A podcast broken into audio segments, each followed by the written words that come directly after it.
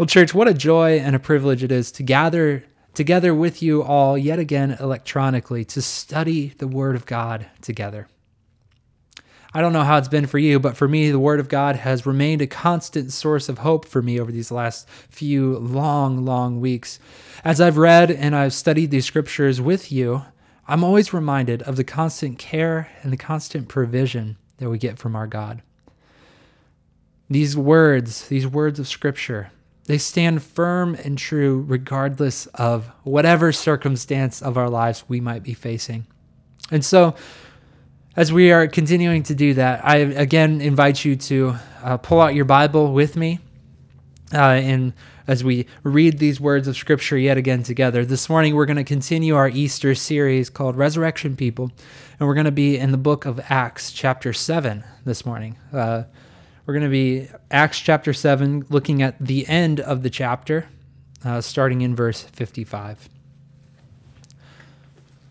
So, Acts chapter 7, verse 55 reads this But Stephen, full of the Holy Spirit, looked up to heaven and saw the glory of God and Jesus standing at the right hand of God.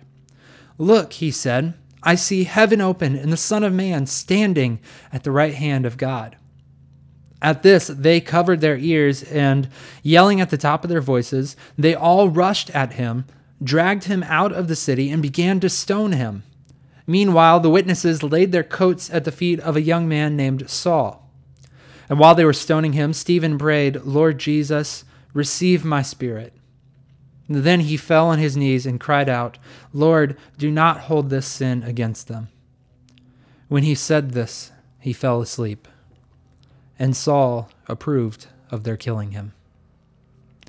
This is the word of God for the people of God. Together we say, Thanks be to God. Let us pray this morning, church.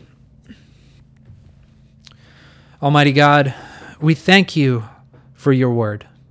We thank you for the witness of your holy church, which has faithfully passed these words down to us.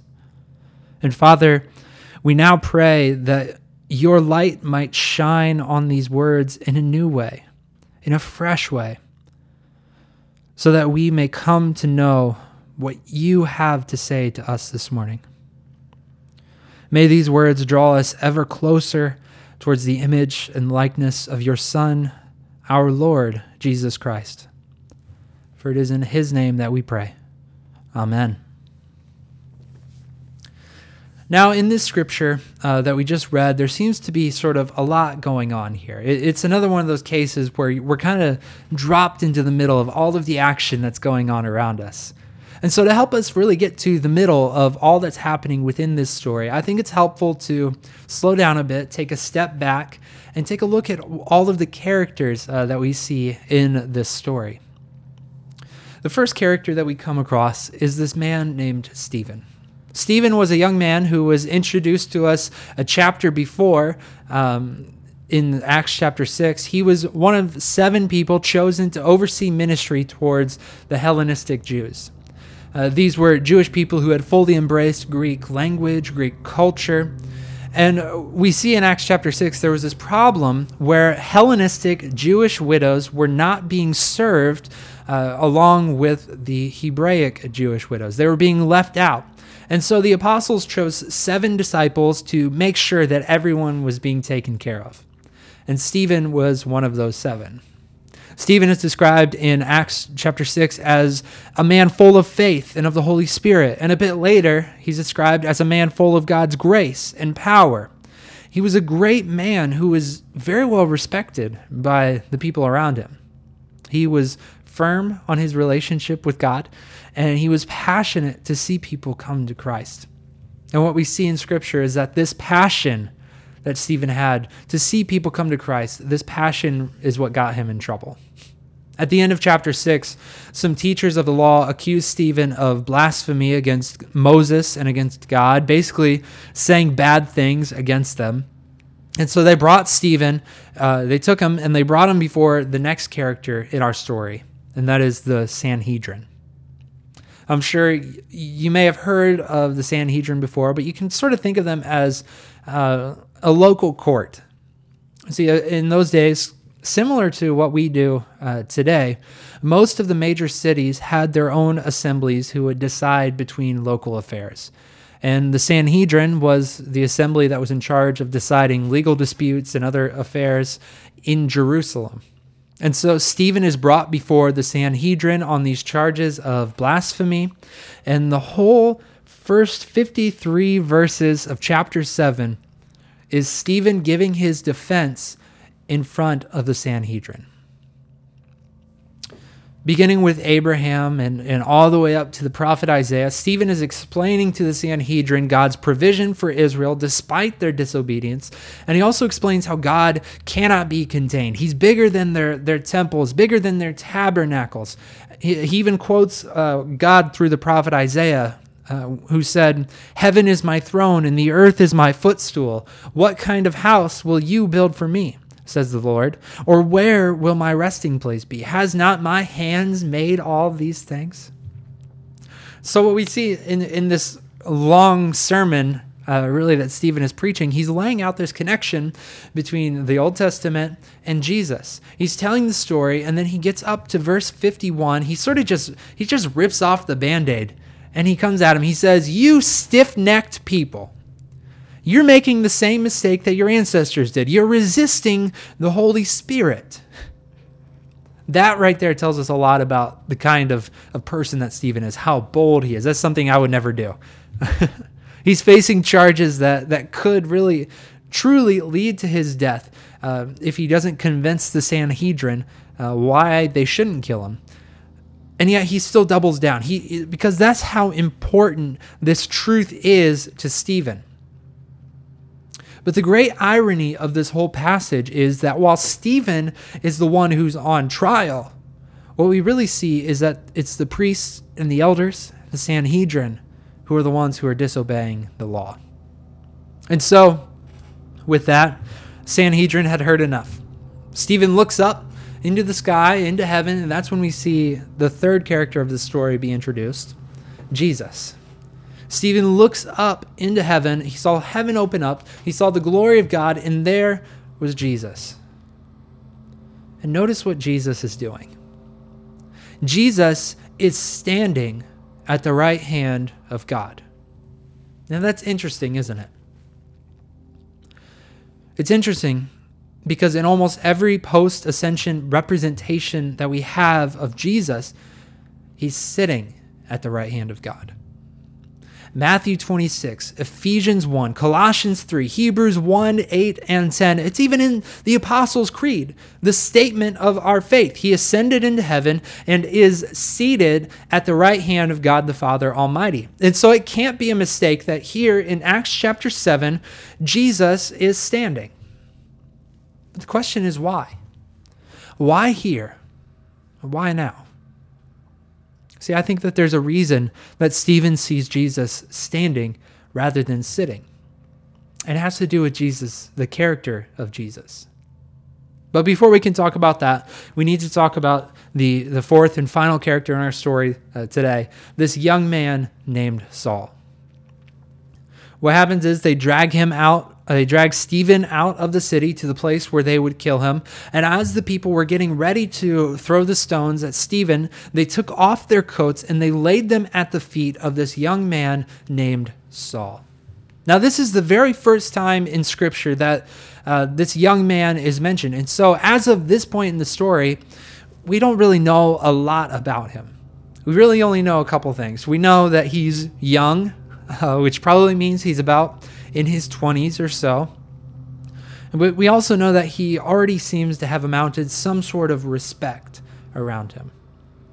And so Saul is standing off to the side in this story. He's about to witness one of the defining moments of his life. They laid their coats at the feet of a young man named Saul. So we have these four characters Stephen, the one being persecuted, the Sanhedrin, the one making the order to persecute. And then we have the two people on the outside looking in one, Jesus, the one standing from heaven, and Saul, the young man who was watching on the outside.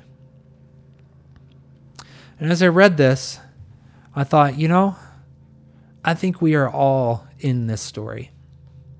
In one way or another, I think that we all relate to at least one of the characters in this story. See, some of you might be Stephen. Some of you might be innocent and yet you're still persecuted. You, you, you were given a target on your back simply because of who you are. Others of you might be the Sanhedrin, the one who gives the orders to throw the stones because you refuse to listen, unable to see that it's actually you who are in the wrong. And still others of us might be Saul, the one standing on the outside looking in. I want to start talking by talking this morning about the Sanhedrin. Because I think that they are the ones who are in the wrong in this story. I, I really hope that I don't have to explain why I say that to you. So, what's their problem? Why would they choose to do the wrong thing here? Why would they sentence Stephen to death even though Stephen is innocent? Well, I think that a big reason is because they wouldn't listen to Stephen. As, as, as Stephen says at the, at the end of his defense here, their hearts and their ears are still uncircumcised. They refuse to learn from the mistakes that their ancestors made. They refuse to listen to the Holy Spirit's instruction. And then in verse 57, we see that they physically refused to listen as well. They covered their ears. They began yelling at the top of their voices. They couldn't bear to listen to Stephen's rebuke of them. See, to them, to the Sanhedrin, it didn't matter what the truth was. The only thing that mattered to them, all that they cared about, was that they were right. And friends, this is the danger of talking more than we listen. I think I think that so many problems could be prevented if we would just listen to each other and accept the possibility that we might be wrong about some things. See, so often we're taught here, stay with me here. So often we're taught that the answer to every problem is Jesus, but I can't help but wonder if Jesus is telling us that there doesn't need to be a problem in the first place. If only we listen. I've told many of you in response to COVID 19, personally, I'm not in a position to know what the best way to defeat this virus is. But I do know that as long as I'm here and as long as I'm following the recommendations of the people who do know that stuff, then at least I'm not making the problem any worse. You see what I mean there? I 100% believe, 100% believe that Jesus can heal the coronavirus, but I'm not going to be the one that puts God to the test by going out and making the problem even worse. Are you following me? Jesus is able to solve every problem. Jesus is able to solve every problem. But I think that our calling as resurrection people is in part to avoid putting God to the test at all by making sure that we're not contributing to the problem in the first place. And I think that begins by listening. Even when it's uncomfortable, even when you don't like what the other person has to say to you. Always, always, always listen more than you talk. The second category of people in this story are the ones who we see are on the outside looking in. They aren't necessarily the ones that are being persecuted in the moment. Uh, they aren't the ones who are doing the persecution. They're just observing the event. And if I had to guess, I'd say that's probably most of us who are watching this uh, sermon this morning. We aren't necessarily the target of persecution or injustice, and we're not necessarily the ones who are inciting the violence against our neighbor, but rather we're just standing on the outside and we're watching it unfold. We're observing it before us. And of course, the two characters in Acts chapter 7 that are in this position are Saul and Jesus. The difference between these two is not it's not in their active role within the narrative the difference between the two comes from the, their response to what they see unfolding before them, the response to the injustice that's happening right in front of their eyes. In this scene of the stoning of Stephen, uh, the impression that we get is not that Saul was actively engaging with the stoning To me, it doesn't sound like Paul is throwing the stones. He's not the one giving the orders, giving the command to stone Stephen. He's just present, he's just watching. And for whatever reason, whether it be social pressure from his, his sort of status as a, as a respected Pharisee, or whether it's something else entirely, I don't know. Scripture doesn't tell us, but Scripture tells us that Saul approved of their killing him. I want us to contrast that with the response that Jesus gives. He stands. Remember, we said that this is significant because in almost every other post ascension representation of Jesus, he is sitting at the right hand of God. But here, he's standing. Why is he doing that?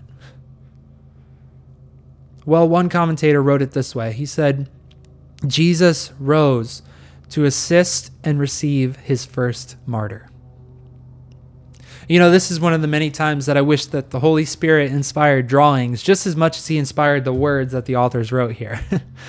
because on the first reading, when we see Jesus is standing at the right hand of God the Father, uh, it almost seems like Jesus is sort of standing still as like a guard at Buckingham Palace, right? He he's standing to show his importance and his authority that he has but when you read this passage within the context of what's happening in Acts, it seems that this act of Jesus standing is actually a bit more dynamic than it looks on the surface.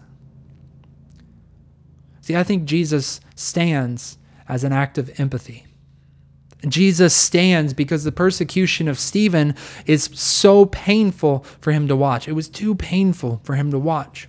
And we know this further because of what we read in chapter 9. When Jesus appears to Saul on the road to Emmaus, Jesus doesn't say to Saul, Saul, Saul, why are you persecuting my church? No, Jesus says, Saul, Saul, why are you persecuting me? Jesus identifies himself so strongly with the pain and the fear of his church that it is it's as if Jesus himself is the one who is being persecuted. And so, here in this passage of Acts chapter 7, we get sort of a spectrum of the response of the outsider. On the one side, over here, we have Saul on the side of approval and acceptance. And then, way on the other side, way over here, we have the response of Jesus on the side of self identification. And for those of us who are on the outside, uh, who are witnesses to the extreme injustices before us, we're somewhere along this spectrum. Either we're closer to Saul or we're closer to Jesus, or maybe, maybe we're right here in the middle. We're not saying that we're, we're fully for it, but we're not also saying that we're on the side of empathy and self identification. You know, maybe we kind of think that the person had it coming to them, but we don't necessarily want to say that. But we're somewhere along this spectrum.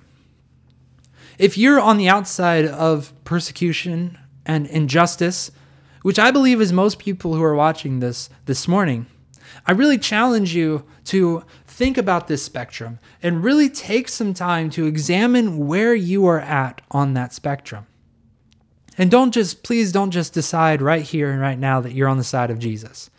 I've had to spend a whole week looking at this spectrum and, and looking at it in my own life. And so the least that you can do for me is take one day. Take one day and really pray and really examine your own life to see where you are at on the spectrum. And then, and then once you know that, then you can begin to pray to God that He would help you to move closer and closer and closer to the side of Jesus. Because, because this is our calling as resurrection people. It's to move from approval and acceptance beyond just the middle of an indifference to become active fighters against injustice. And then finally, I want to speak directly to the last group that we find in our story. I want to speak directly to the Stephens that might be listening. If you are currently experiencing some form of persecution or hardship of, of any kind right now, here's what I think this text is saying to you The Lord sees your pain. The Lord sees your pain, just like he does in Acts chapter 7. Jesus stands and he's ready to act, letting you know that he hasn't left you all alone. He's right there with you. And, and another thing, Jesus doesn't just look at your pain as an outsider.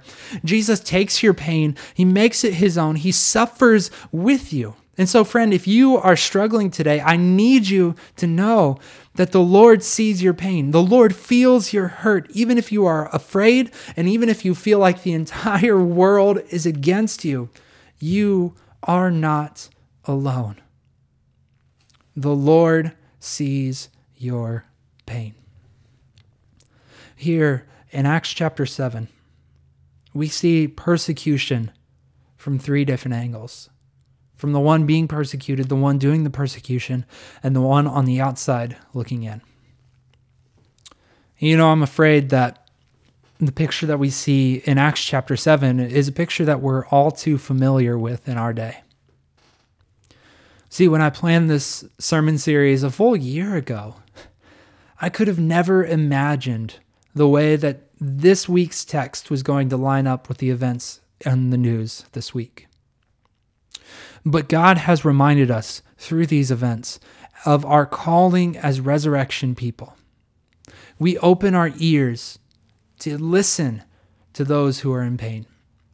We open our hearts to feel with those who are in pain, and we seek to join with the mission of Christ to bring the good news of his kingdom a kingdom where justice flows like a river in the desert, where pain and suffering meet their end, and where we can dwell in the house of God forever.